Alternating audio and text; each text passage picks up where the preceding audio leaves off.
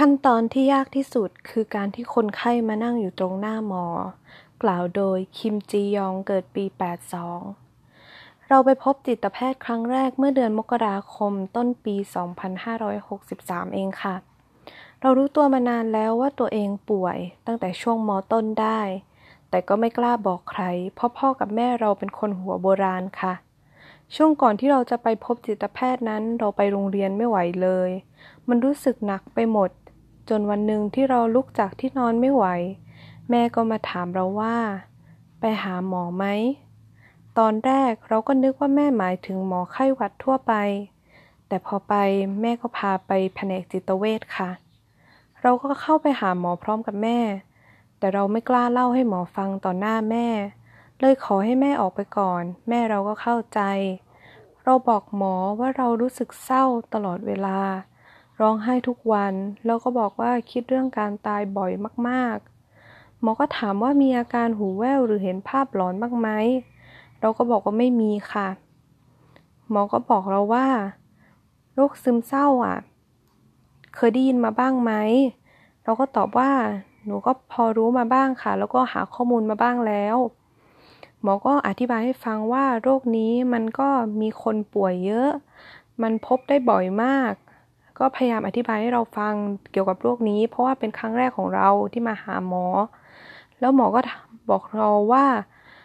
โรคนี้สามารถหายขาดได้ หมอพูดพร้อมกับมองตาเราอย่างหนักแน่น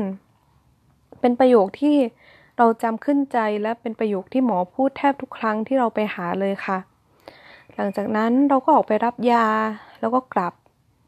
เห็นไหมคะ มันไม่มีอะไรน่ากลัวเลย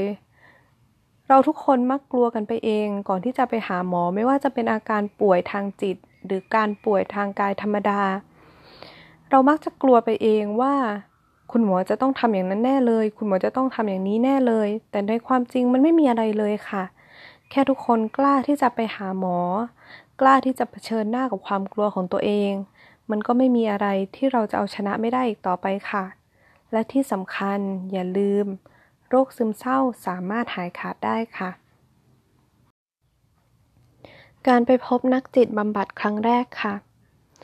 หลายคนคงยังสงสัยอยู่ว่าระหว่างจิตแพทย์กับนักจิตบำบัดต่างกันยังไง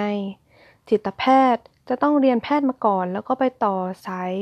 จิตเวชอีกทีนึงค่ะ ซึ่งทำให้จิตแพทย์มีสิทธิ์ที่จะ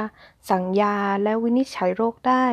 ในขณะที่นักจิตบำบัดนั้น จะเรียนด้านจิตวิทยามาค่ะ ซึ่งไม่มีสิทธิ์ที่จะจ่ายยาให้กับเรา แต่จะให้คอยให้คำปรึกษาและให้การบำบัด โดยจะใช้วิธีจิตวิเคราะห์ค่ะ โอเค ในเมื่อเรารู้ความหมายและความแตกต่างกันแล้วนะคะ ก็คือจุดเริ่มต้นของการที่เราไปหานักจิตบำบัดมาจากการที่เราดูหนังฝรั่งค่ะ แล้วเราก็จะเห็นอาชีพหนึ่งที่เขาเรียกกันว่า therapist ซึ่งอาชีพนี้เนี่ย เขาจะคุยกับ คนแล้วก็ถามว่าทำไมเขาถึงคิดอย่างนี้เขาคิดอย่างนี้ไปแล้วเกิดอะไรขึ้น คิดอย่างนี้เรารู้สึกยังไง รู้สึกอย่างนี้แล้วส่งผลให้เกิดอะไรตามมา เรารู้สึกว่า ถ้าเราได้อะไรแบบนั้นมาช่วยในการรักษาโรคซึมเศร้าของเรา ซึ่งรักษาด้วยยาอยู่แล้วเนี่ย มันน่าจะดีขึ้นนะ เราก็แบบลองเสิร์ชหาใน Google ว่ามันมีไหมที่ไทยแบบเนี้ยเราก็ลองพิมพ์ไปหลายอย่างมากเลยนะ ตอนแรกเขาแบบ therapist แปลว่าอะไร โอโอเค แปลว่านักบำบัด เราหานักบำบัดในไทย มันก็ส่วนใหญ่ก็มีในกรุงเทพนะ เราไม่ได้อยู่ในกรุงเทพอะอยู่ต่างจังหวัด ก็เลยแบบเราก็หานักจิตวิทยาอะไรอย่างนี้ แล้วก็มันก็มีคลินิกขึ้นมาเยอะมากเลย เราก็ลองไปคลินิกหนึ่ง แล้วเขาก็เราก็เข้าไปคุยกับหมอ อันนี้ก็คือคนที่เราคุยด้วยเขาเป็นจิตแพทย์นะแล้วเขาก็แนะนำมาเพื่อนเขามาที่อีกคลินิกหนึ่งเราก็ไปที่อีกคลินิกหนึ่งแล้วก็ก็คือเปลี่ยนกันหลายคลินิกมากกว่าจะลงตัว พอเราเข้าไปคุย คือเราก็ไม่รู้อะนะว่ามันจะเป็นยังไง มันจะเหมือนกับในหนังที่เราดูหรือเปล่า พอเราเข้าไปเขาก็ถามเราว่าหนูชื่ออะไรคะ อะไรอย่างนี้ เราก็แนะนำตัวเราไป แล้วก็ เราก็เล่าถึงความเป็นมาของเราว่าทำไมเราถึงมา เขาก็ถามว่าทำไมหนูถึงมา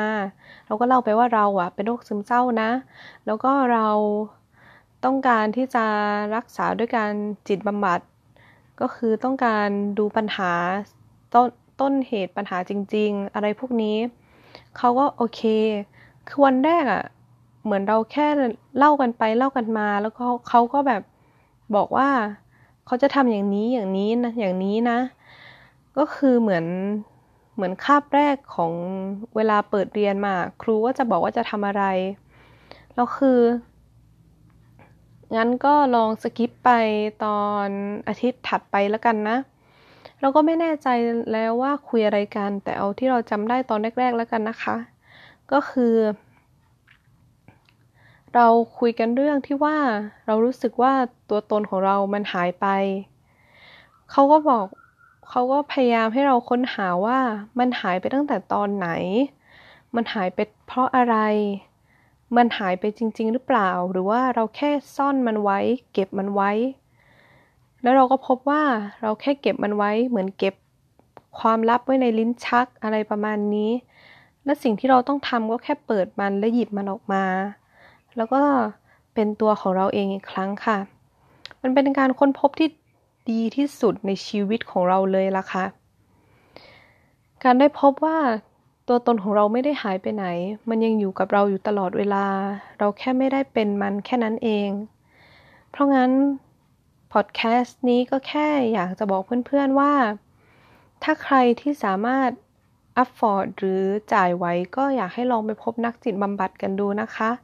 ต่อให้ไม่ได้ป่วยก็สามารถไปคุยได้ค่ะ เป็นที่ปรึกษา